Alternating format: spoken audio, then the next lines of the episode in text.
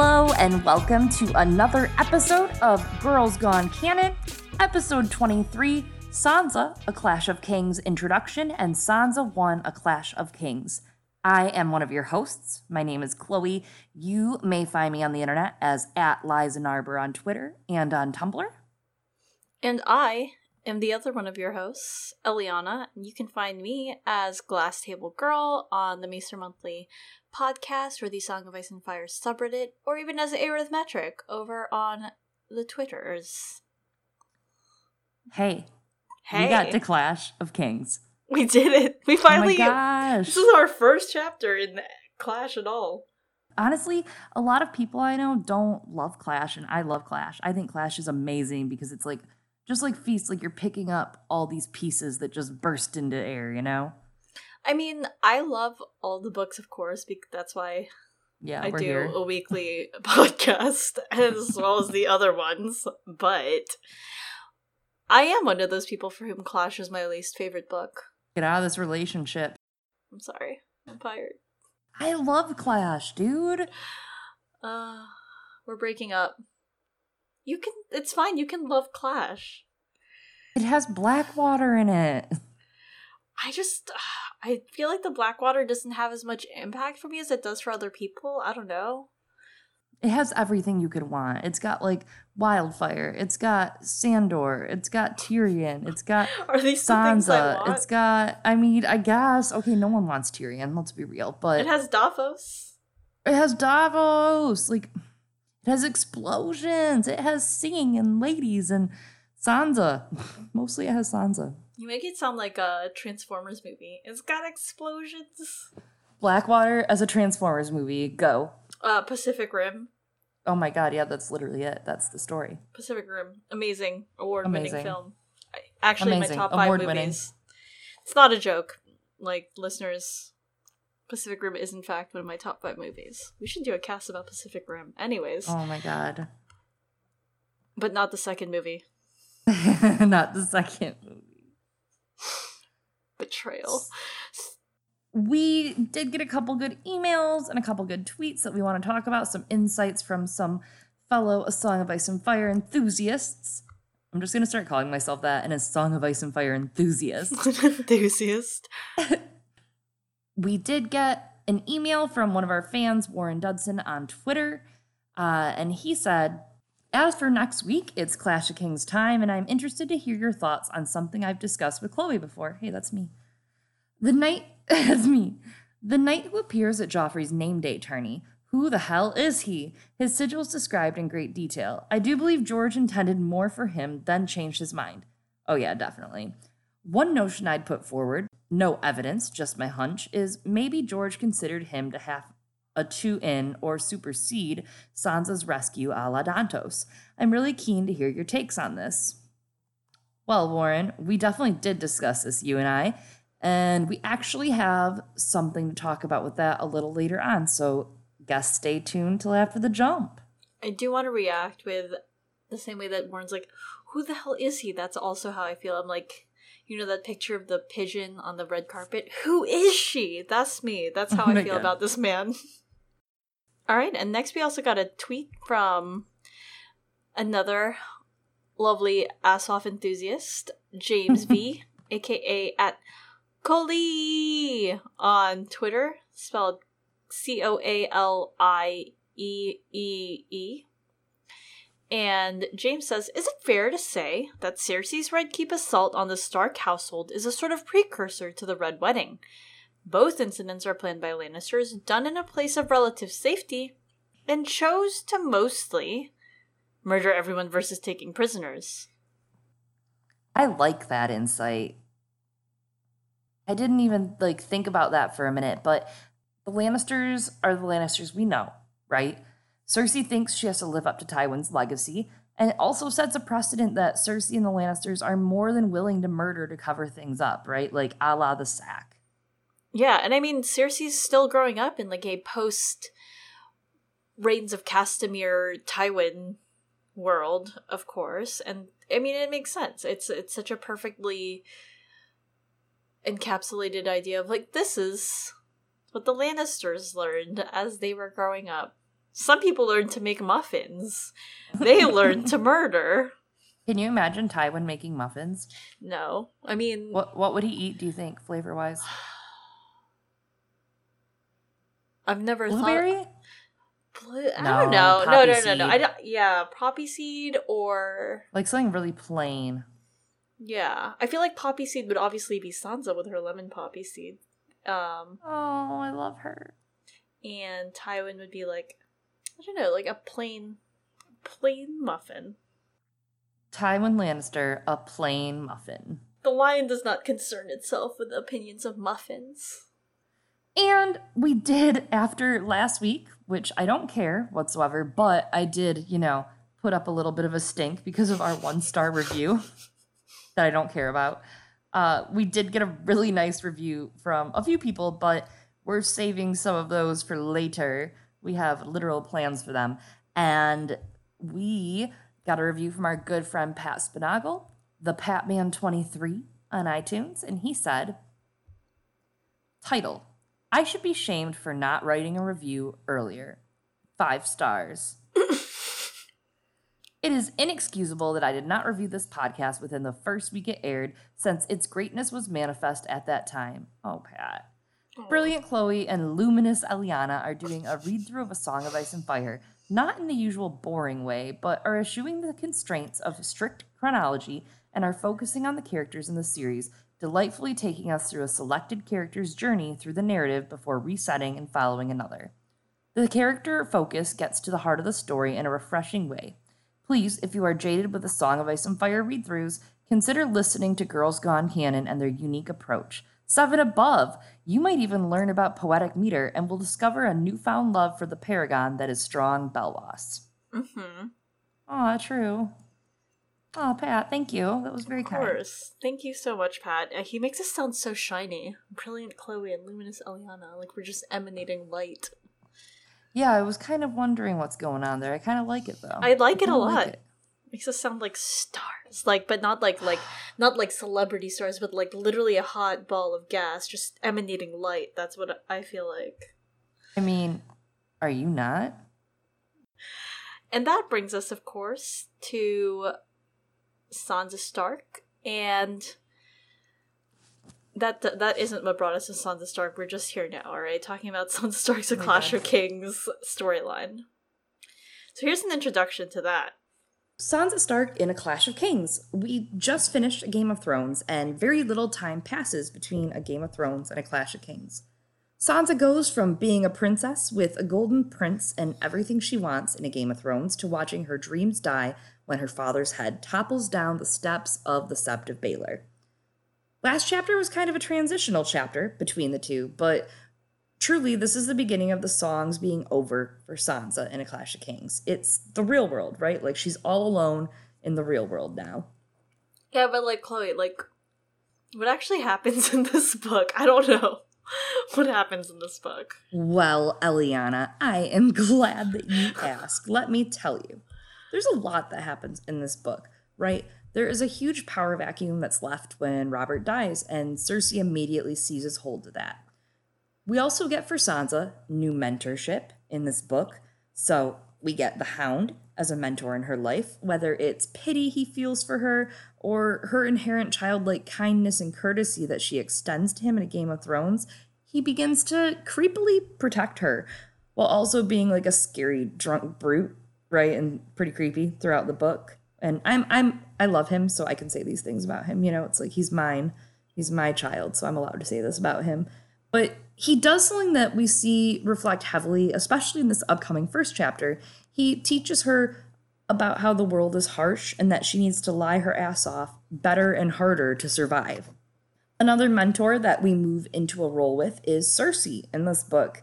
If Game of Thrones was focused on Sansa's disenchantment in her rose colored world, painted cherry with a perfect prince and queen on top, Clash of Kings is the illusion fully faded and waking up with a hangover. Faded.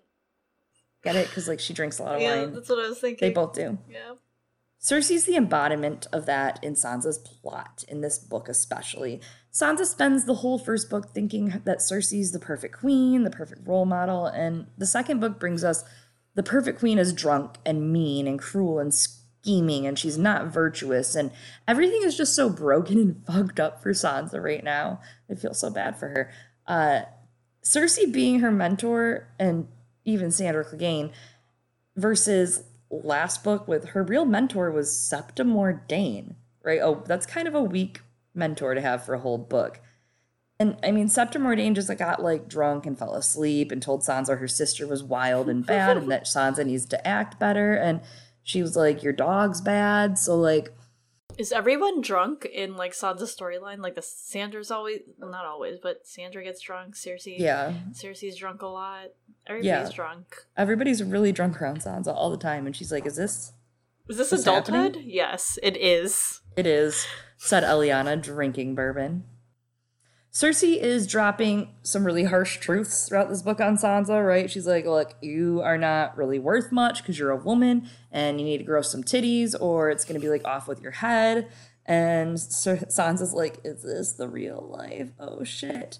And of course, Sandor's all like, my family died and I'm confused and I think I have a crush on a prepubescent girl and I want to protect her because I'm like a psycho murder dog for the bad guys and my code is starting to break and I've had a hard life. So it, it's really interesting to place her in the middle of these like killers in this book and she has to fend for herself, thrown to the lions. Storm to Feast is very much her having the Tyrells and then Littlefinger as her mentor, and in a way, even a character we meet in this first chapter. In the meantime, I do also want to mention something that I'm going to link below for everyone. It's a classic and a favorite. It's an essay by Turtle Paste on Tumblr. If you haven't read it, you're missing out, and it's about Sansa's intelligence. It's called Sansa Smart. Turtle Paste actually outlines it really well. There's no point going over all of it, but the way that we as readers absorb these books, it is easy to overlook certain details that prove Sansa's intelligence to us, right? We see a lot of that in this first chapter, so we'll be sure to point that out through the cast and we'll let you read Turtle Paste's essay for yourself and make your own decisions. But you do listen to us, so I mean, you're going to hear the right opinions no matter what. You're gonna hear opinions. The right opinions. Yeah, that's true. But what if we have opposite opinions? No, they're just right. Okay. We'll, we'll They will let's be- just like worry about that. They will be get good opinions for sure, though. Oh yeah, they'll be correct opinions. And because, you know, we have good opinions and are therefore not ugly. Or bad. okay, anyway. So another uh, thing to think about as we go through a Clash of Kings, um, you know, since we're here, uh, we get two sides of King's Landing through Sansa's storyline, of course, but also through Tyrion's, and like it's shown a couple of times in this upcoming chapter. It's it's right there at the beginning. Can't miss it. What happens in the small council is very much removed from the reader. Like Sansa has to find out what's happening through like third hand accounts. But by having Tyrion's POV, which is Tyrion coming to King's Landing happens in this chapter, it gives us insight into what's happening amongst like those political players who are invested in the actual game. And that's one perspective of King's Landing. But we also get it through Sansa's storyline and, you know, the inner politics of the court, uh, the inner politics of like the small council and those players affects the rest of the court, affects how things are in King's Landing. And Sansa's storyline is also about how like things that are happening in the rest of the realm affect people at court, like what sort of information we what we get, and that comes through Sansa's own observations and her analysis of them. Yeah, we spend a lot of time in Sansa's head in her chapters, so these kind of things through her head really give you a semblance of what her character is like. Last book, we didn't get her voice or her point of view until a little bit into the book, right? Like a quarter of the way in. And this book, we actually get it front and center. We got it after only two chapters, which is really showing us we're taking Sansa from like pawn to player, uh, we're taking her from you know in the sidelines to front and center. She is a leading chapter. She is an important pov to have in this story. Absolutely. And so that brings us to our lightning round so that we can get to the Sansa chapter. it's very short and speaking of lightning. Speaking of lightning, in the prologue, a comet appears like blood, streaked against a sky that's blue as the eyes of death. And the new king, well, actually, like a bazillion kings, emerge. Maester Cressen, who is a hashtag good man, has looked after and advised the Baratheons since they were young boys. But he finds himself incapable of advising both Renly and Stannis as kings, and he's unable to assimilate into Stannis' newfound comfort in the Red God. Attempting to save the realm from the flames, he slips poison into the goblet of Stannis' new companion, the Red Priestess Melisandre of Asshai. But the flames show Melisandre all, and the fires protect her, as we all watch piteously while Maester Cressen's throat closes up and his life force spills out of him. It was really dramatic. Thank It's, you. it was dramatic. This entire story is dramatic. I think we really fed that one, you know? Like you really brought that one home. I really brought that one to life or or death of Yeah. Cressen. I mean, because the night's dark and full of terrors. Mm-hmm. In Arya 1, traveling toward home, Arya's disguised as a boy, about to take the black among thieves and rapists. An orphan named Hot Pie attempts to steal Needle from her, but she beats him until he's bloody, earning a punishment, quote unquote, from Yoren, where he takes her aside and tells her that her father was supposed to have been mercifully sent to the wall and something went wrong. And that brings us to Sansa Stark, A Clash of Kings 1. It's Joffrey's name day tourney! But Go, this- go, go, shorty. It's your birthday. We gonna party like it's a tourney. We're gonna sip Bacardi like it's a tourney. You know, we don't give a fuck. It's Joffrey's birthday. this party sucks. Yes. I love that song. Uh, this party sucks though, and Joffrey hates it. Everybody's bad at jousting, especially that drunk knight over there, Sir Dantos. And Joffrey sentences Dantos to death by drowning in wine. But Same. Sansa saves the that's adulthood. But Sansa saves the knight's life, turning him into a fool. Then another Lannister shows up, and three out of four Lannisters in this chapter are pleased about it. But the Earl all still lions, and Sansa will never trust them again. So good. So good. So we open to Joffrey's name day, and it's bright and it's windy, and there's this like very visible streak in the sky that is a comet. Sir Arys Oakheart, who we have talked about and met previously before in Arianne chapters, comes to bring Sansa to the tourney. She asks him what he thinks it means, and he tells her like this bullshit line that the small folk have named it Joffrey's Comet, and it means glory to him. He'll triumph over his enemies. Lol. Doubtless that was what they told Joffrey. Sansa was not so sure. The servants call it the dragon's tail, she remarks. King Joffrey sits where Aegon the dragon once sat, in the castle built by his son, Sir Arys said. He is the dragon's heir, and crimson is the color of House Lannister, another sign. This comet is sent to herald Joffrey's ascent to the throne, I have no doubt. It means he will triumph over his enemies. Okay, is he a Cancer? Do you think? Is that what that is? Or a Virgo? Like, I don't. Anyways, Wait, Arys Oakheart? I don't know. Maybe. I don't think I know. I that would explain why I have like some affection for him because my best friend's a Cancer, my partner's a Cancer, so I actually don't really know. I didn't know that. I just kind of like said it because it made me laugh because it made me think of how he's like, and the comet's red, like House Lannister, which is a sign. What? I don't know what it's a sign for. Like this is this is some flawed ass logic though, Arys, to get it to like mean Joffrey. I, I I also though think there is a logic here, and it fits a lot for something, right? It just doesn't fit for Joffrey. Like this idea of a dragon's tail, and if it's like heralding something like a dragon's heir, as he says, and crimson, uh, sure, color of House Lannister, but also color of maybe like House Targaryen. I don't know. What if it means that and not Joffrey? Oh, here's another one. What if it means, you know, Ned and Ashara's son, Aegon? Oh my god. Leave me I'll alone. go. I can't. I can't leave you alone. You can't you can't you can't take that back. You know you don't mean that.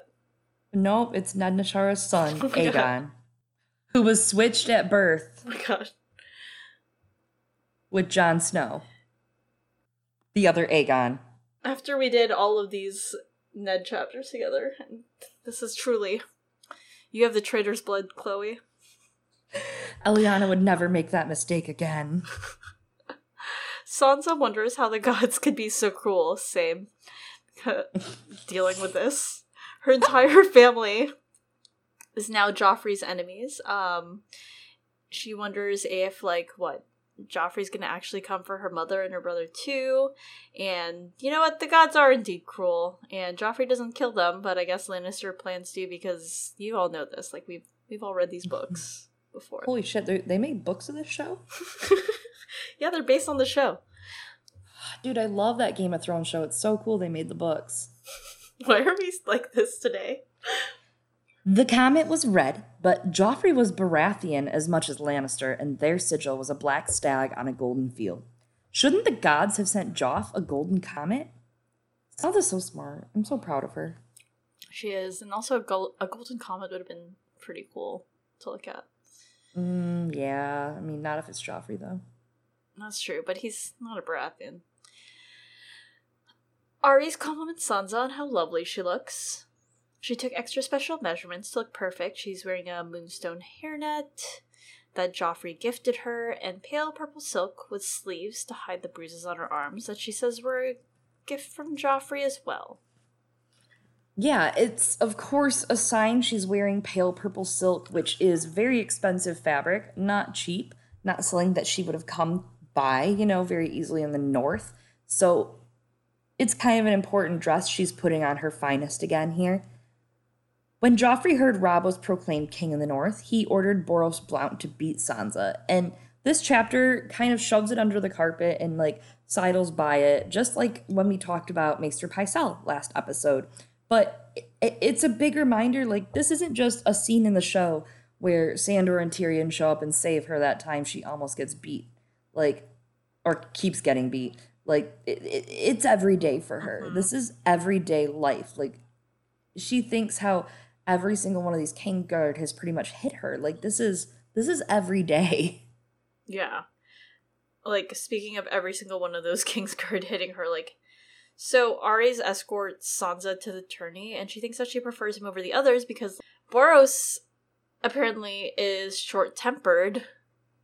Which I don't know. And as you all know, Meryn Trant is very cold, especially when it comes to hitting her, and Mandon Moore has strange dead eyes. It yeah, it's weird. Same.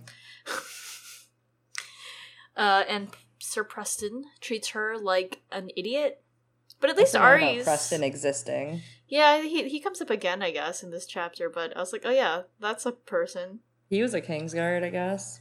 Yeah, and yeah, at least Arys is always courteous towards Sansa, and he like even objects to beating her at Joffrey's command.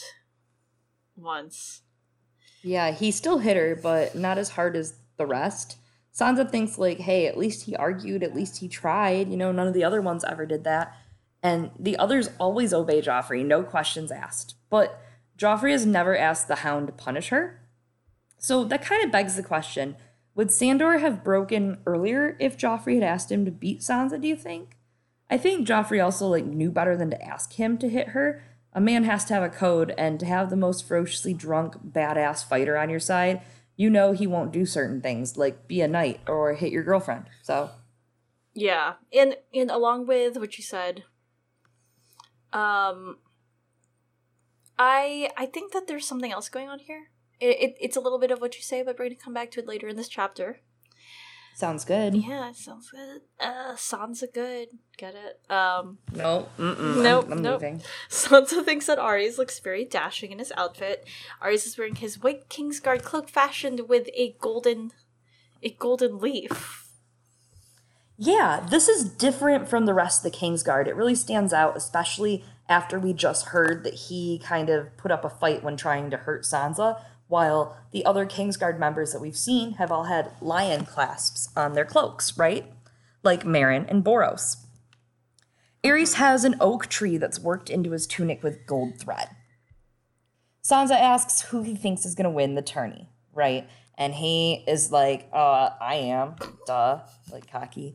But he says it's not going to be a worthy triumph because there's actually no more than 40 people that are entering the lists, and that's including squires and free riders. So it's kind of kind of a low point for him in this tourney. He finds no honor in unhorsing young, fresh boys, which is funny because he's pretty young and fresh. Yeah, Arianne thinks he's fresh. Um, yeah, absolutely. I was thinking that Arianne thinks he's so young and fresh, and he's over here going, I'm not to unhorse young, fresh boys. You are a young, fresh boy. Stop. He's so fresh. Uh, and, I mean, Ari still ultimately gives in, and he does, again, as we discussed, that dishonorable thing of hitting Sansa.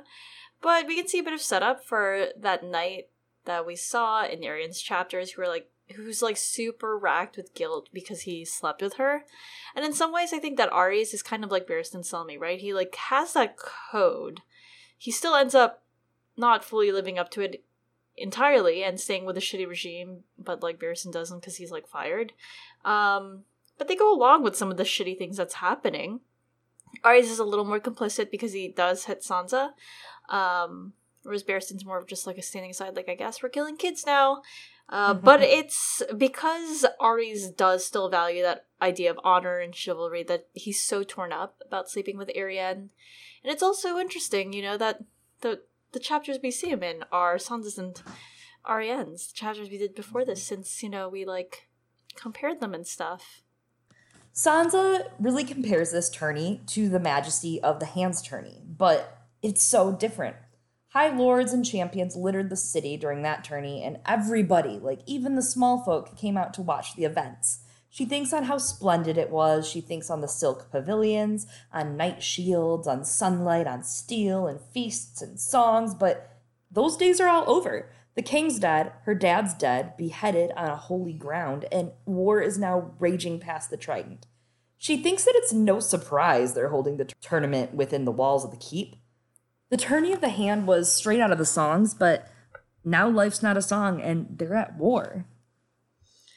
Sansa asks if Cersei is going to be attending the tourney because, to quote, Sansa always felt safer when Cersei was there to restrain her son. Which, like, damn. Except for that one time. Yeah, except for that one time, but like that says but something. She couldn't. She doesn't like Cersei. She knows that Cersei can't restrain Joffrey fully but to still take uh some solace in Cersei being there to hold Joffrey back a little, like Yikes. That really talks about like the gravity of the situation and how bad it's become. Yeah. Apparently Cersei's not there because there's a small council meeting, which is urgent business because uh and we get we get a little snippet of some current affairs that we didn't know. I I I don't think we knew, right? At the end of game. No, we didn't know this. Yeah. Uh, this is, and this goes with the gap that you talk about. That you know Tyrion has to fill that gap of having that point of view in King's Landing because we don't get everything from Sansa. Sansa doesn't see everything. This is the first she's hearing of this. She is kept very much in the dark in her tower. Exactly. And so we learn a little bit of things that are going on. And it's that Lord Tywin has gone to ground the hall instead of bringing his army to the city as the Queen commanded. And I love this like a uh, little tidbit here that Arys added because apparently Arys is a huge gossip. According to Sansa, not huge, but she calls him a gossip, so he's probably a huge gossip. Anyways, he goes, Her Grace is furious. Can you imagine what a cutie he is because he's just so lonely and he's like, yeah, I'll talk to this little twelve year old girl. Whatever. She's probably really sad. So she, she I imagine him gossip. like Jason Mendoza. Oh yeah. Like, oh like, my god. You're in King's Landing too. Oh my god, he is Jason Mendoza though. Think about it. Hot and stupid. Hot, stupid, does like bad things, which is you know. But we're not. We're not. We're not going to spoil the entire like. Yeah. We can't yeah. spoil the premise of the show, but anyways. Yeah, watch The Good Place. It's really good. It's really good.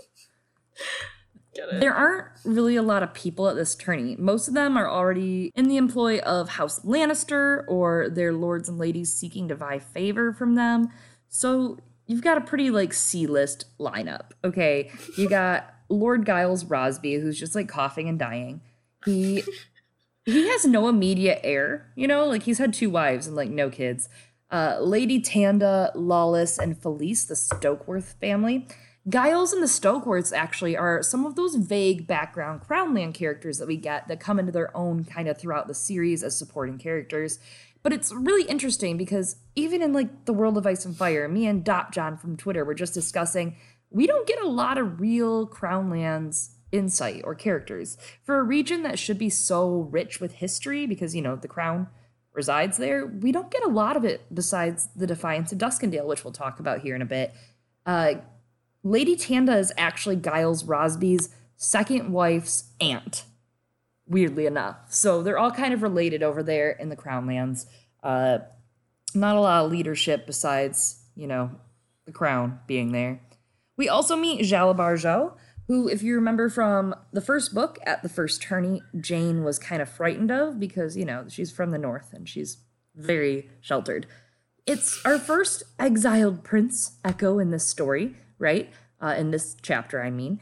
This reminds me a, a, little bit of when we used to talk about Robert as a sellsword exiled kind of plot in Ned's chapters, where Robert kind of, you know, interestingly enough said, like, oh, like I would go to the free cities and I would fucking fight forever. Uh, and we also see some exiled princes in Viserys and, of course, in Aegon eventually, too. Mm-hmm. Lady Ermesande, the heir to House Hayford, is also there, but she's like a babby. she's literally like an infant. How right? is Babby formed? Babby form. And this is another one of those background Crown Crownlands characters and houses uh, the Lannisters marry her off to Tyrek Lannister so they can increase their monopoly on the market in this book, which of course is a very Lannister thing. Get Tyrek! Oh my god. Sorry, I can't resist every time. I just I'm trying to make it a thing, you know? I understand. I understand. Thank you, thank you. Um Joffrey's sitting he's at he's at the tourney. He's on a fancy chair and he's lounging with Myrcella and Tommen behind him. And the hound is here too. He's also wearing a white cloak now. Also, um, it apparently Aww, looks kind of apparently it looks kind of funny on him. Yeah, especially with his like woolen model. Like he's not wearing a fancy Kingsguard armor. He's just like wearing dun, brown dun. Yeah, he's like mixing his fabrics up in a way that like just doesn't work.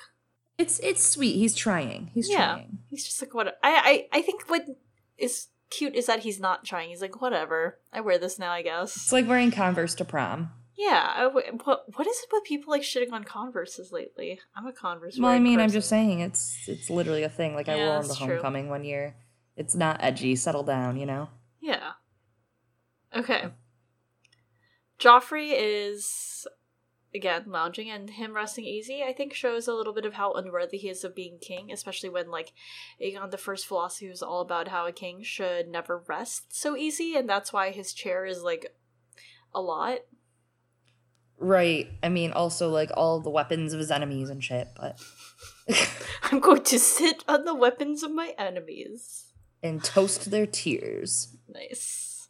The hound, of course, greets Sansa when she walks up, and Tommen is super, super excited to see her. He's so cute, bless him. No. And he is all like, I'm gonna ride today, Sansa.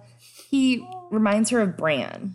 And Sansa thinks on how she misses her brother a lot, which I love that line. It's Tommen was all of eight. He reminded her of her own little brother, Bran. They were of an age. Bran was back at Winterfell, a cripple, yet safe. Sansa would have given anything to be with him. Oh, my baby. It hurt. I hurt. It's a good um reminder though. Like because we keep thinking like, oh, Tommen, he's so cute and small. And then like Bran's POV is super like, oh, dark. So many things yeah. happening. But it's a good reminder of like on the outside, this is who Bran is. Like this is who how Bran acts. Like despite all that interiority, he's an eight year old kid. I mean, think it makes you think of him again like that. Mm-hmm. You think mm-hmm. of them and the Godswood praying for him uh, with Ned, her Arya and Ned, and like thinking about like, will Bran get to be a knight someday? And it it wasn't always him in a cave eating his best friend, you know, like yeah, it wasn't always that. Yeah, and I think they're right. Bran and Tommen would have gotten along really well. Mm-hmm. Absolutely. Imagine if they had been allowed as a family, like to to interact and not have this weird rivalry between all the boys. It, it's kind of sad. Like I could see them all getting along really well. Yeah, if Joffrey's just not there, and then we have this like AU where like Bran and Tommen are being BFFs, and it's the cutest. It's yeah, the and like Jaime didn't throw Bran out of a window. Yeah, and Cersei's not fucking her brother. Yeah. and Robert's not like a drunken lecher. A very, very AU. Yeah, AU. so I mean, like if you changed the everything. entire story, all of it, and we just had two nice little boys. you know, we could just write a new story. It's called Stranger Things now. Oh my Um, god. They're they're too old. They're too old. It's the Sandlot. I love that movie. Okay, Sansa. Though she does take Tommen seriously despite how adorable he is about this, and she doesn't treat him like a little boy, saying that she worries about him riding. And I'm I'm gonna just throw this out there. I think Sansa being mindful to not infantilize or like treat Tommen like a little boy and taking him seriously is because she thinks about how everyone's been treating her as dumb or like a little girl and stupid. Yeah, and I think it's interesting to look at how it happens here and where she goes when she goes to the Vale and how patient she has to be with Robert Arryn. Mm-hmm. Uh, especially in comparison to her with her own brothers, right? It's a very interesting difference of how she interacts with these people. And she also kind of gives, like, later on in this chapter, a bit of like a maternal, you know, sister in lawly talk with Tommen. And it's interesting. It's just very sweet. And it's nice to get to see her just be a kid. Yeah. Yeah. So unlike Sansa, Joffrey's being like a huge butt. And he's all like, the foe is made of straw. And you see, have Joffrey over here though. He's like super decked out in super intense armor, like he's going to war right away, and he's not fighting anyone, which kind of shows how immature Joffrey is. Yeah, war is not a game, and he's choosing his armor like a fashion statement. Mm-hmm. This is his 13th name day, and Sansa notices how much he looks like the Lannisters. It's interesting that she really often strays really close to the truth of his parentage accidentally. Her observational skills are amazing, and while that, of course, could be akin to her as a camera for us, for the reader, it's also super telling of her characterization and what she as a character pays attention to. Mm-hmm. And Joffrey's also pleased that Sansa's wearing this hairnet that he gave her. And I don't know that George R. R. Martin knew yet that Sansa was going to be part of the plot to kill Joffrey because, you know, hashtag gardening with this, like, amethyst hairnet, maybe. But it, it's an interesting setup if it is a thing. Yeah, I I go don't back know. and forth about it. At least it sets a precedent for like her wearing them and that it's a normal like she would wear these regularly at court or at like events. Like these are it's in fashion, it's in style, so it's something that like when we see it again, it kind of makes it a little, you know, ordinary. It's like, oh yeah, it's just a hairnet, whatever. For sure. He gave her a really nice hairnet, you know?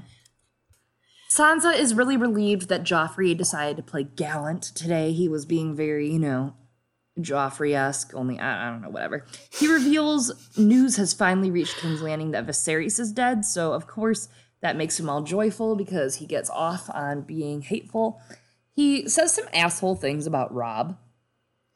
It's almost as good as if some wolf had killed your traitor brother. Maybe I'll feed him to the wolves after I caught him.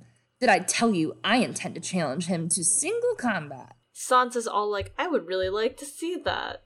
And this, together with that earlier line about Joffrey taking Sansa's mother and brother, like Robb, you know, how he would take them away too, and would the gods be so cruel? I wonder if this is some 1993 letter shit because.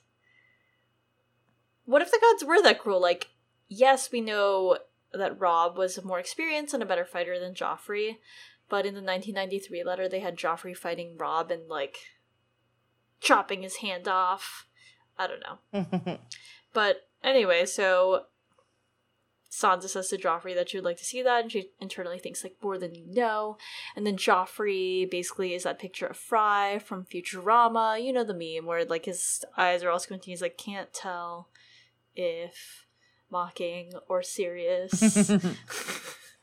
Something interesting there too is in just a couple pages, Tyrion does similarly, right? He says something that's intended like double meaning, something clever to hurt the king, and Sansa listens intently to see if Joffrey catches Tyrion mocking him, and she's kind of gauging with, you know, like what she can get away with and what Tyrion can get away with. She's kind of learning where that threshold is.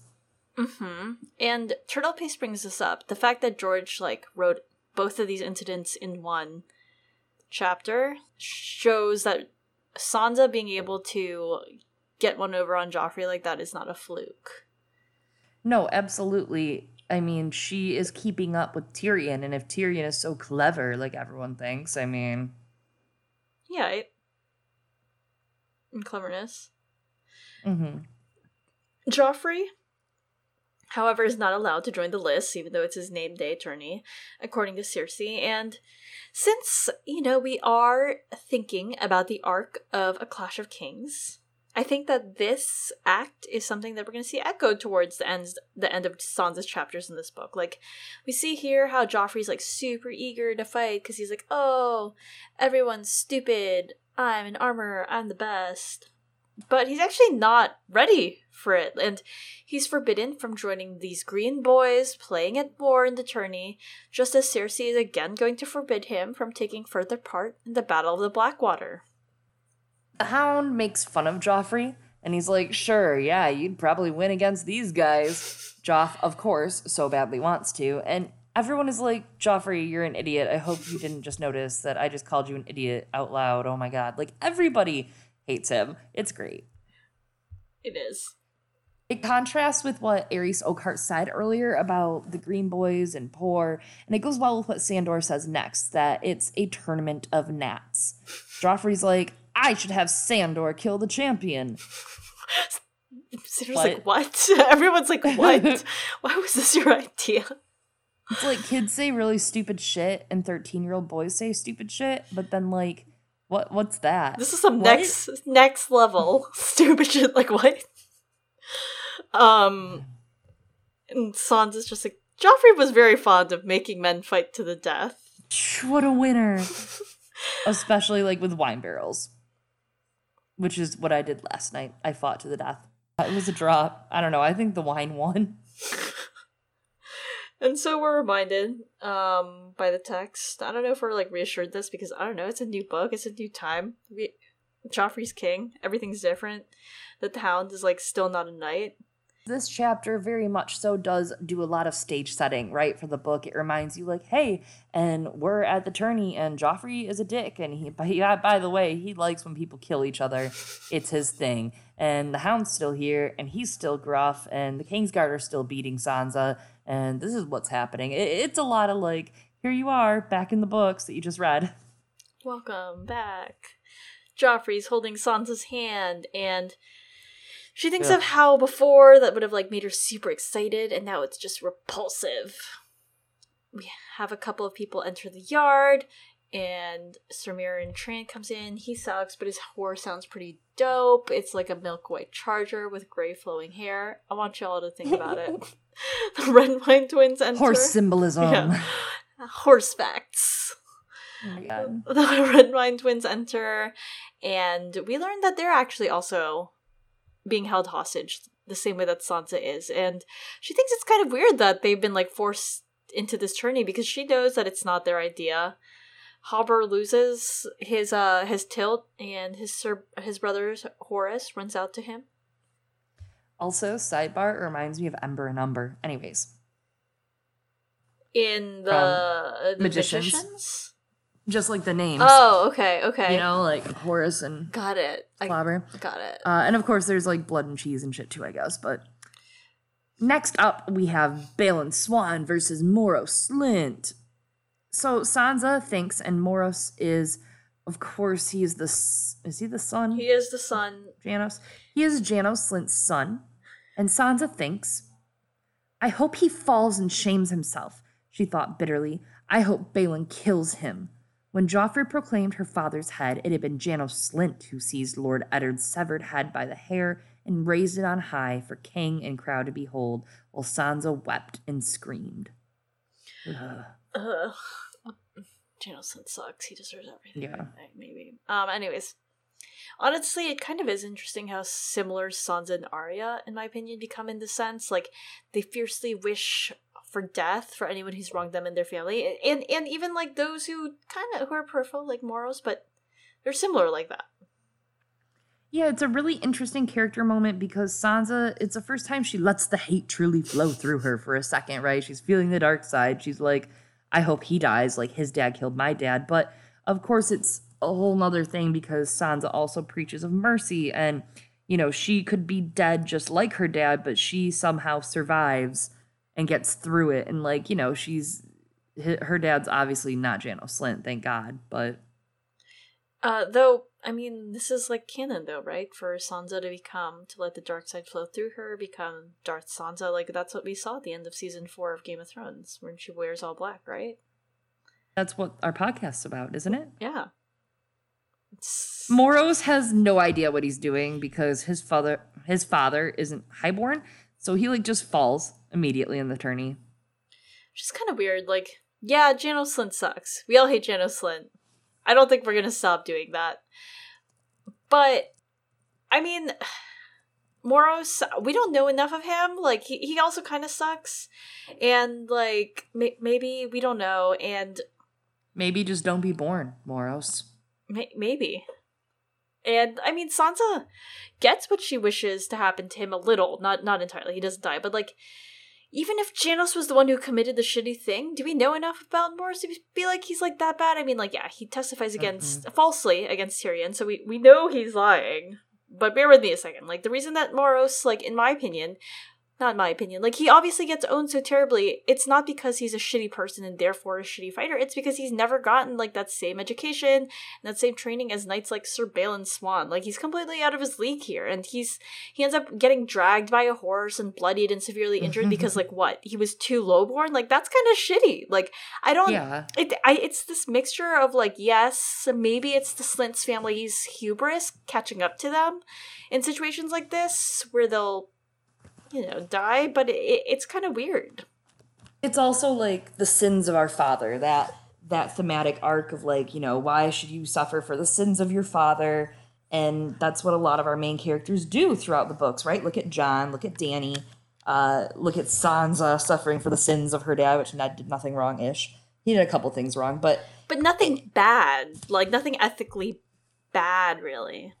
Right, and we don't know Morros, and I do think it has some strong parallels as well to Sir Hugh of the Vale dying in the tourney, and it's a whole different echo from the first tourney, which was like this beautiful event, in the second tourney, which has become this sham of a tourney, right? This is just like totally a sham.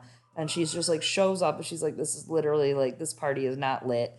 And Morros like gets his ass beat and she's just like, Good, I hope you freaking die. Like, screw you, screw your family. We're the last one, she was like, there'll be no song sung about this handsome young knight. Like, that's so sad. Now she's like, good, you don't get a song. Like, screw you. Screw your dad. Like, you don't have a dad. You don't know. Yeah, exactly. And what you said about Sansa being like, this party is not lit, it makes me think of, is the theme song for this chapter, Alessia Cara's Here? Yes. Think about it. All right. I think it is. All right. Thank you for humoring me for that. You're welcome. Morros gets super beat up, and Sansa's horrified that the gods might have heard her prayer. And then so Horas goes up now. Horas, the twin brother of Hobber, and he does better against this elder knight with a sigil of silver griffins on a blue white field. And again, who is she? Mm. So Warren uh, has mentioned before that he thinks it could have been a mystery knight, but it's really not a mystery knight. It's just some dude with that griffin as his sigil, right? Which is a pretty prominent kind of sigil. He's literally a nobody, though. Maybe he's a random elder knight from the Crownlands that has like no backstory besides defiance or Targaryens, or you know, like maybe he's something like that, just someone from the Crownlands. Uh, I do think that there's some merit in what Warren said that maybe it was seeds planted and it just never ever got wound up going anything from there. Yeah, that's that's definitely how it's written. Like I can see why it feels that way because I even I was just like, "What is this guy significant? Am I missing something?" Hmm. Joffrey starts to get bored though, and that worries Sansa because when Joff Joff's mood darkens, he becomes horrible, and that means he hurts Sansa. But then, you know, the party the party starts to get a little bit better because then my boy, oh oh, my boy Lothar Brune comes in. We talk about what he's wearing. His plate is dented. Cause, you know he, he actually he actually does things and bless him, bless my boy. Lothar I mean, Brune. it is interesting how he's written here because again, this is totally a seed that George ended up planting and using. There's no sigil, no nothing. You know, it's just Lothar Brune is just a free rider. Mm-hmm. He's supposed to go up and battle Sir Dontos, who shows up and he is just a mess. Not even a hot mess, just a mess. Finally, a chestnut stallion trotted into view in a swirl of crimson and scarlet silks, but Sir Dontos was not on it. The knight appeared a moment later, cursing and staggering, clad in breastplate and plumed helm and nothing else. Oh man. His legs were pale and skinny, and his manhood flopped about obscenely as he chased after his horse. The watchers roared and shouted insults. Mean. Catching his horse by the bridle, Sir Dontos tried to mount, but the animal would not stand still, and the knight was so drunk that his bare foot kept missing the stirrup. I think I've had some bad dreams about this. Is this happening to you? Probably like this is like what a nightmare is made of, right? It like, is. Like showing up to school, forgetting your clothes. Yeah. Oh, this is uh, literally that. Yeah. And except you're like drunk and you can't get on your horse. Like, ugh. Then it really happens. I keep talking about these background Crownlands characters and stories, and this is the only person left in King's Landing from major Crownlands plot. Dontos, if you haven't figured or recalled, is the only survivor of House Hollard. His life was spared the defiance of Duskendale by none other than our favorite Sir Grandfather, Barristan Selmy, who just recently left the capital, right? So, after the Lord of House Darklyn took Aerys hostage and Barristan slayed some fucking Crownlands asshole to get in there and rescue Aerys, he's all, Aerys, like, can you spare this tiny fat baby's life? And that fat baby was Dontos, because, you know, like innocence and save the children and themes and motifs. So, Sansa, who of course names Barristan at the grounds of the Trident and observed Barristan's dismissal just a chapter ago in heavy sympathy, pulls this one out of her pocket later on, and it's a very important moment and effect, especially for her time in King's Landing. Everyone's laughing, though, except for Joffrey, who has the same look in his eyes as the day when he sentenced Ned to death. Dontos, though, is like, fuck this, I can't do this, I'm gonna go back to drinking. Me. Yeah, I know, like, the way that Dontos handled this, I was like, hmm, yeah, sounds Big about mood. right. Yeah, big mood. Joffrey, though, is like, you're gonna keep drinking to the death. He it would have actually been cooler if he said it like that. Um, anyways, but he means to drown Dontos in a cask of wine. it's interesting that all day Sansa has been thinking about how he's getting testier, right? How Joffrey's getting madder. She's walking on eggshells, and this is like where the payoff of that built-up anxiety goes. It breaks right here. Mm-hmm. And we're just gonna we're just gonna read this passage because it's the best. There's a lot of pressure, but I'm ready. Are you ready? Yeah. Sansa heard herself gasp. No, you can't. Joffrey turned his head. What did you say? Sansa could not believe she had spoken. Was she mad to tell him no in front of half the court? She hadn't meant to say anything, only Sir Dontos was drunk and silly and useless, but he meant no harm. Did you say I can't? Did you? Please, Sansa said. I only meant it would be ill luck, Your Grace, to, to kill a man on your name day. You're lying, Joffrey said. I ought to drown you with him if you care for him so much. I don't care for him, Your Grace, the words tumbled out desperately. Drown him or have his head off, only kill him on the morrow, if you like, but please, not today. Not on your name day. I couldn't bear for you to have ill luck. Terrible luck, even for kings, the singers all say so. Joffrey scowled. He knew she was lying. She could see it. He would make her bleed for this. The girl speaks truly, the hound rasped. What a man sows on his name day, he reaps throughout the year. His voice was flat, as if he did not care a whit whether the king believed him or no. Could it be true? Sansa had not known, it was just something she'd said, desperate to avoid punishment. Unhappy, Joffrey shifted in his seat and flicked his fingers at Sir Dontos. Take him away. I'll have him killed on the morrow, the fool. He is, Sansa said. A fool. You're so clever to see it. He's better fitted to be a fool than a knight, isn't he? You ought to dress him in motley and make him clown for you. He doesn't deserve the mercy of a quick death. The king studied her a moment. Perhaps you're not so stupid as mother says. He raised his voice. Did you hear my lady, Dontos? From this day on, you're my new fool. You can sleep with Moon Boy and dress in motley. Sir Dontos, sobered by his near brush with death, crawled to his knees. Thank you, your grace, and, and you, my lady, thank you.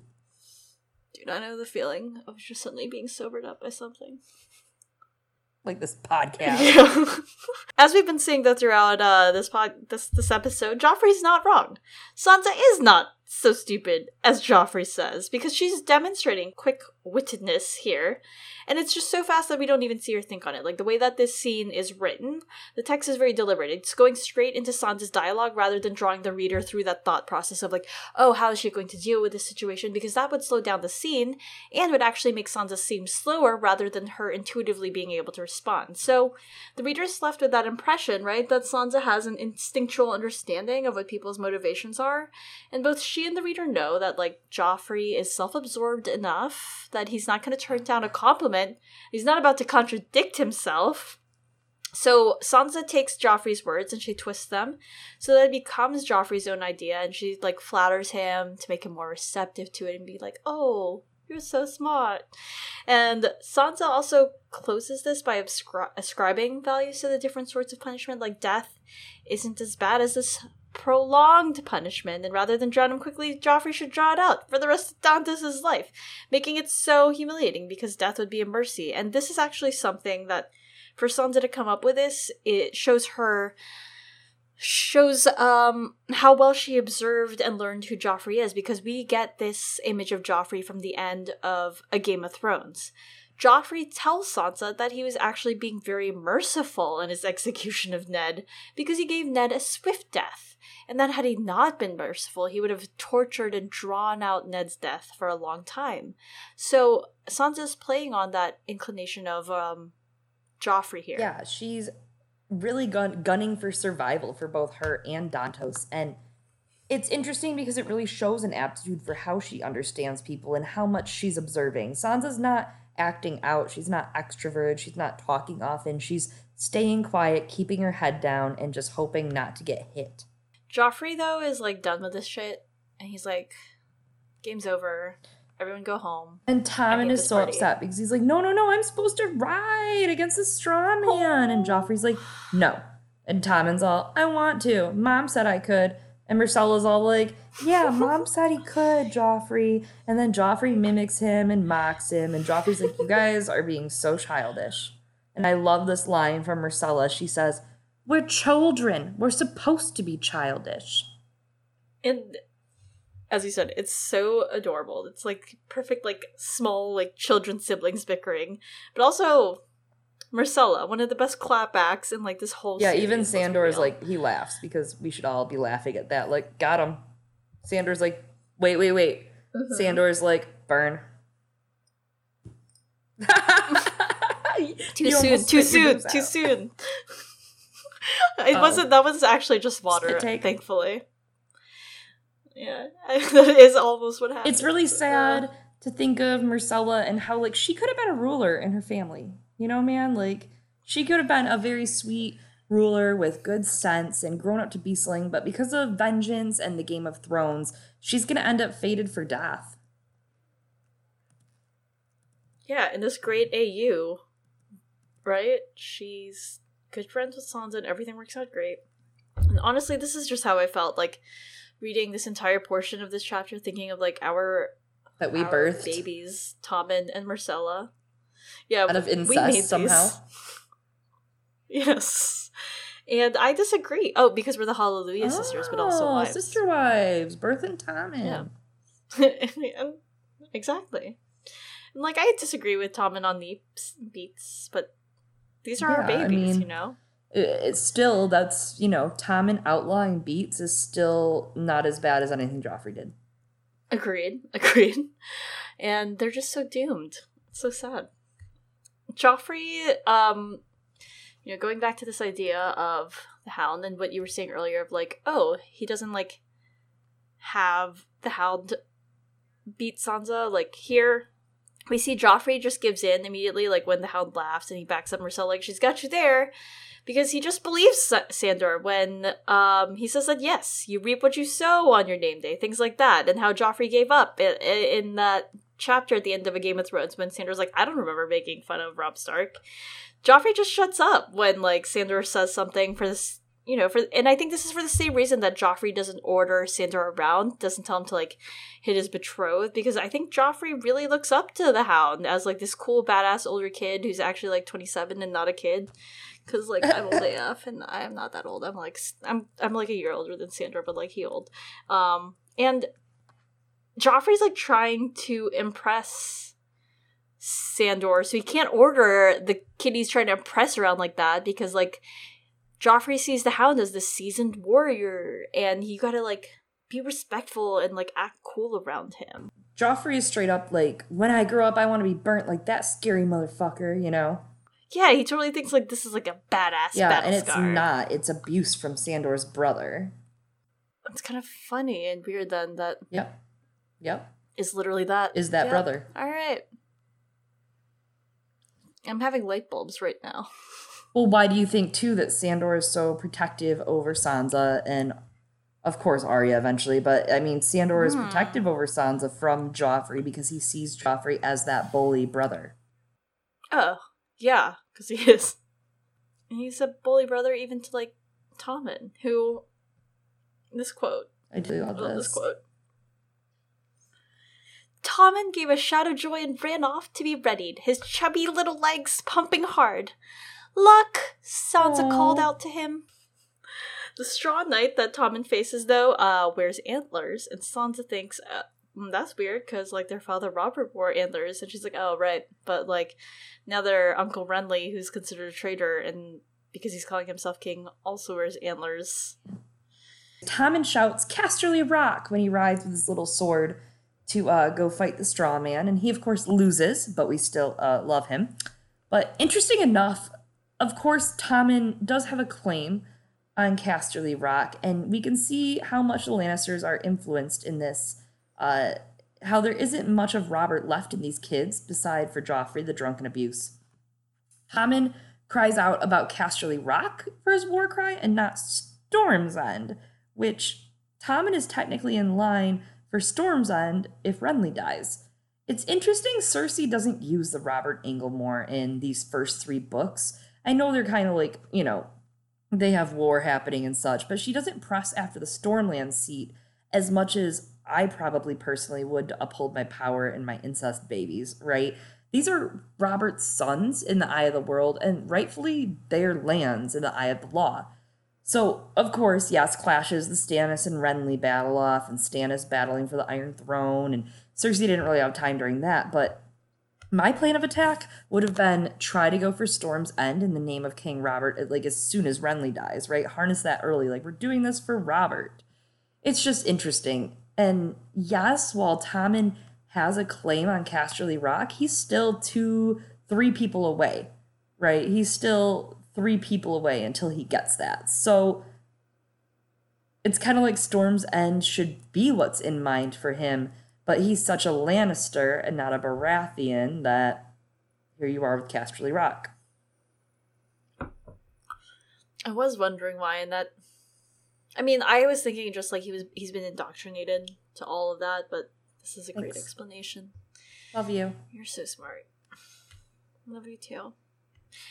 Joffrey then laughs, and because Tommen was beaten by a straw man. And then Myrcella, she cries, oh, and then she runs to her brother because she's worried about him. And Sansa tells Joffrey, like, uh, you should probably go out there too and, like, run with Myrcella. And she, like, is surprised because she, like, just feels like she can't stop herself from chastising him. Like, you should be out there. The Hound, though, also compliments Tommen because our precious Oh. baby boy. Not not that baby boy, the other baby boy, Tommen Tommen. is the underdog. Sandor Sandor What do you roots for Tommen because Sandor was Tommen. Oh, he was, and they had a sister who was younger, but they still had a Mhm. sister who's also nice. Mhm. Oh. The Hound even says that Tommen has courage. It's so he does have courage. You know, When can a man be brave? When his face is pressed to a fire? when he's humiliated himself in front of all these people because of his Aw. straw knight. Adorable. He doesn't care. He's gonna he's doing the he's doing it. He's getting back up. And Sansa, because of this, when she sees this this wonderful Aw. display from Tommen, she thinks she wouldn't have minded having to marry Tommen. Interesting enough, later in Storm at Margaery and Joff's wedding, Tyrion thinks on how Sansa would have made Joffrey a great queen. She would have made Joffrey a good queen and a better wife if, he'd had the sense to love her. He wondered if his nephew was capable of loving anyone. And of course, he's right. I never shut up about it, but if Sansa had had the same counsel and education Margaery did, you know, like her grandparents going to court, discussing with her father afterward instead of shoving it under the carpet, there would have been no choice or chance for Joffrey to really set her aside this easily. Sansa's empathy and her courtesies are already strong, but after Ned dies, her growth gets stuck inside a tower. She's quietly waiting and suffering. She doesn't really get to let that flourish. So it's kind of like flowers. What happens when you give a flower water and sunlight and space to grow? You get Margaery Tyrell, which I do want to add in here. You like that? I thought that was good. Uh, and of course, I had to add in here. Poor Quentin and I were just talking about how Cersei is a Venus flytrap. So, what happens when you lock away a flower in darkness and only let it do its rounds here and there? You know, Sansa plays this underground captive role, and we see her come into her own more in A Feast for Crows, and especially in her sample Winds of Winter chapter, which, of course, we're going to go into on our Patreon sometime in the next couple months but she gets to plan her entire own tourney. Her whole story has been outlined in layers of agency being taken away and tourneys and songs, and she finally gets the chance to orchestrate her own song and her own tourney in the Winds of Winter, her own feast and her own clever ploys. Then the gates open, and to everyone's surprise, there are who who is this? Like they look real shabby. They look very weird and injured. They look like there's a bunch of them though, but they kind of look like that scene um, in Mulan when the Huns pop out of the snow. That's them right now. But wait, who's that over there? Oh, look, it's Tyrion amongst them. And Sansa still thinks this is like not the greatest like observation on her part, but she's still like, oh, Tyrion's still the ugliest man I've ever seen. Well, some But- things never change. Yeah, but I, I I think this is an important observation on her part because of course character arcs and she's like, "Oh, Tyrion's like pretty nice to me though, as he is in this chapter, which is like, you know how it goes with the hound and stuff, whatever." And Tommen is super stoked and he gallops towards Tyrion. Uh-huh. He's like he's like, "I don't care about this like tourney anymore." And he's like just so jazzed Uncle to see his Tyrion's uncle. here. I know. I love it. I love it. They're just so happy to see him. And Tommen, he he's just shouting with glee. And then one of the mountain men like scoops Tommen up out of the horse somehow and like puts him down right next to Tyrion, which is like super adorable. And I don't remember reading that scene of like one of the mountain men like from the mountain clans picking him up, and like that is just I love it. There's also Tommen is the same height as Tyrion here, uh, is remarked Yeah. upon by Sansa. They're of a height together, so that's interesting. Like that gives you like an eye for it of what Tommen looks like. Mm-hmm. It's still adorable. Tyrion claps Tommen on the back and he scoops Myrcella up into a hug, and it's just so precious, all of it. His reunion with Joffrey isn't isn't quite as cute. Yeah, there's there's some animosity No. there for sure. The Hound comments Yeah. that people thought Tyrion was dead. And he's like, "No, I'm not." And then Tyrion expresses some condolences for to people about the people who actually are dead. Like he gives some condolences to Sansa for her losses, and Sansa, understandably, is like, "Yeah, is he making fun of me?" Everybody makes fun And- of her, so Yeah, I can see why she would think that, but like Tyrion legit means it. yeah. And then he also says sorry to the loss that Joffrey suffered as well. And Joffrey's like, "What happened?" And he's like, "Ah, your dad died, Robert." And then Sansa rem- remembers her courtesies, and then she goes like, "Oh, I'm sorry that my mom took you captive, Tyrion." We're all just being sorry right now. yeah, and this is that game where everyone's like, "Oh, I'm sorry for this. I'm sorry for that." we find out Jaime keeps losing battles, which is of course part of why Cersei's not here right now. He's been taken by the Starks, and we've lost Riverrun, and now her stupid brother is calling himself a king. The dwarf smiled crookedly. All sorts of people are calling themselves kings these days. That there's that moment. hey. Joff did not know what to make of that. Tyrion says he brought Joff his wits for Joff's name day, and the hound warns Tyrion to guard his tongue. Tyrion and Sansa have a small aside. She remarks on his injury, and Tyrion's like, You're sad because your dad's dead. Yeah, he obviously doesn't know, right, that Joffrey's been beating Sansa every day yet. But, I mean, yes, she's also sad because her father's dead. My father was a traitor, Sansa said at once, and my brother and Lady Mother are traitors as well. That reflex she had learned quickly. I am loyal to my beloved Joffrey. No doubt, as loyal as a deer surrounded by wolves. Lions, she whispered without thinking it's not super explicit, but it's definitely an overtone in Sansa's storyline. And you can feel George R. R. Martin channeling some of those biblical vibes in here with that idea of like being surrounded by lions and the story of Daniel and the lion's den. And like there's a whole story going to tell us the story. But like the important parts are that Daniel gets thrown into a den of lions and God protects him so he comes out alive and unharmed. And that I think is very much the core of Sansa's storyline in A Clash of Kings and of course A Storm Swords. Like she, she's harmed but she's like not dead. Interestingly enough, there's also a song by the band Bastille called Daniel in the Den based off of that kind of legend uh, and that biblical lore. And there's a quote, there's a lyric from it. I really, I suggest listening to it because it will blow your mind when you hear it. You'll be like, what? Because it's totally just Sansa Stark. But it, the lyric is, and you thought the lions were bad. Well, they tried to kill my brothers, and for every king that died, oh, they would crown another. I'm like, mind blown. That's just very Sansa. I also just associate Bastille with uh, a, a Song of Ice and Fire for an unrelated reason. It's very far removed. They had that song Pompeii, right? And I, yeah. And I, didn't they use that song in the movie Pompeii, in which Kit Harington stars, and that's why I associated it with the Song of Ice and Fire? Maybe I didn't very far removed. I didn't watch that movie. I didn't watch it. I didn't watch it either. It's a very far removed. Yeah, Anyways, very far that's removed. My story.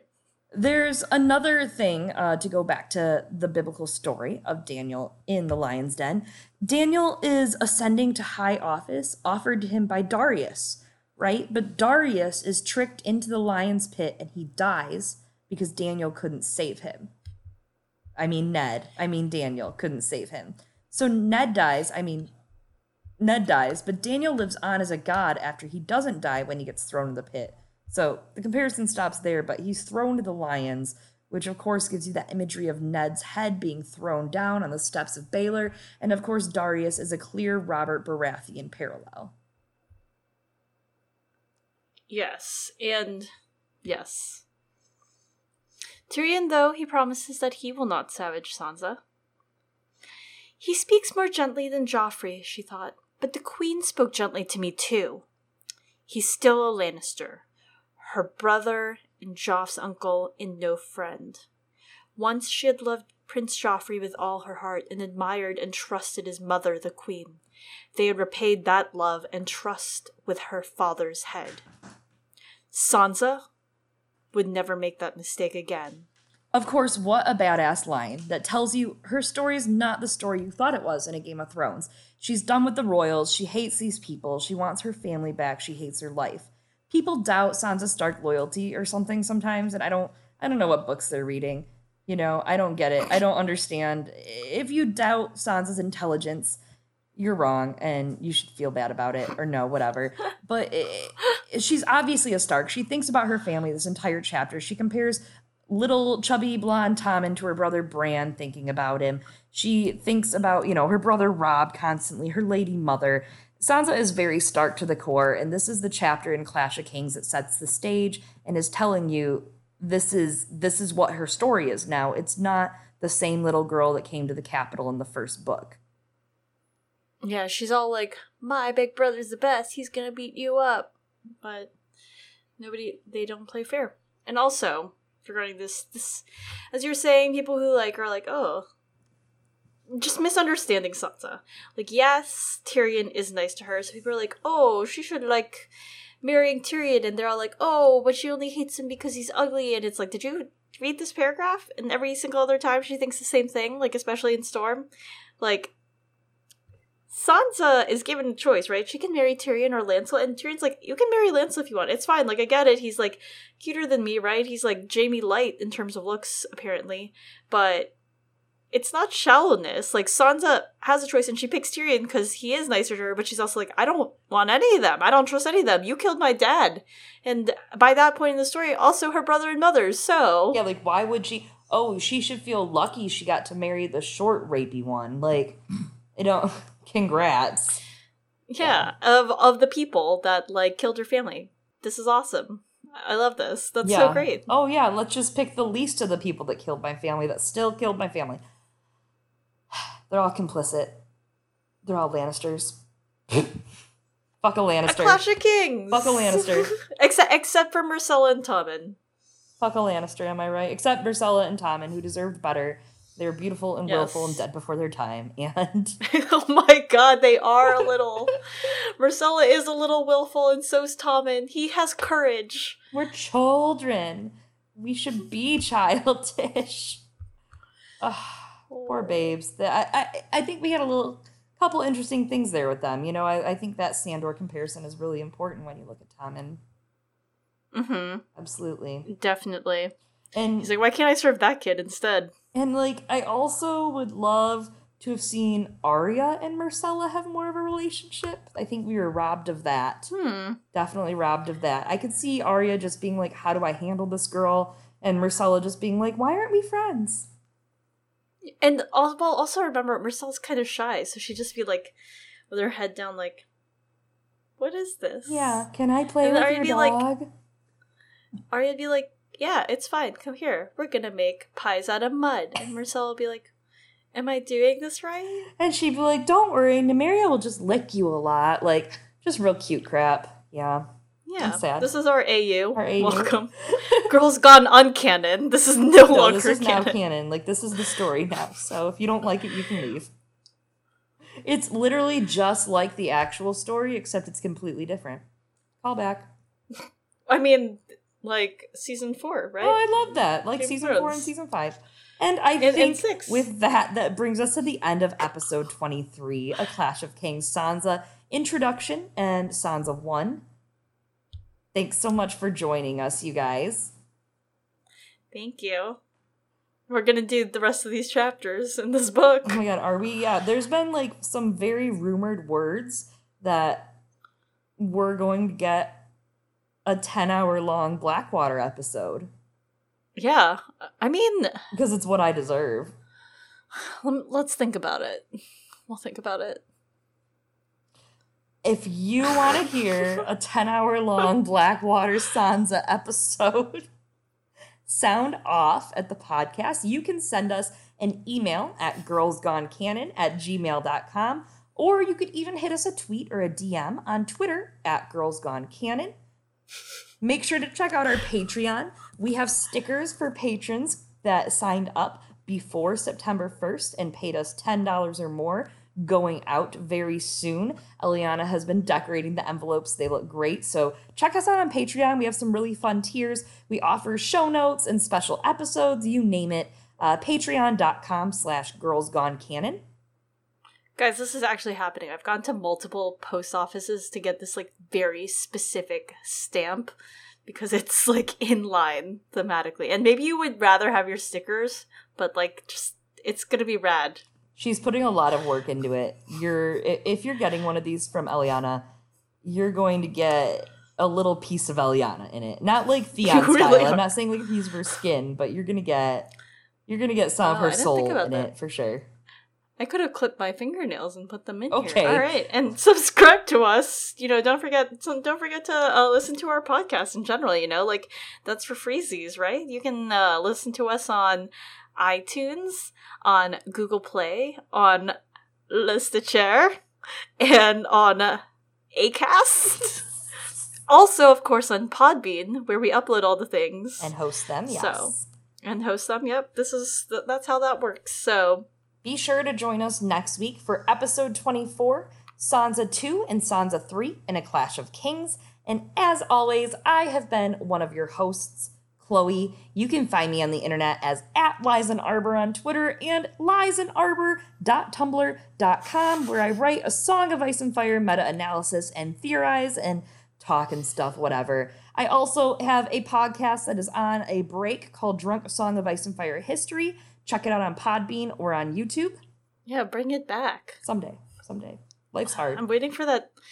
And I've I'm Eliana, your other host, uh, known as Glass Table Girl on the Maester Monthly podcast, on the Song of Ice and Fire subreddit, and a the a rhythmetric. I can't even say my fucking name on Twitter. Uh, Twitter, yeah, Twitter. All right, goodbye. Bye, guys. Thanks so much.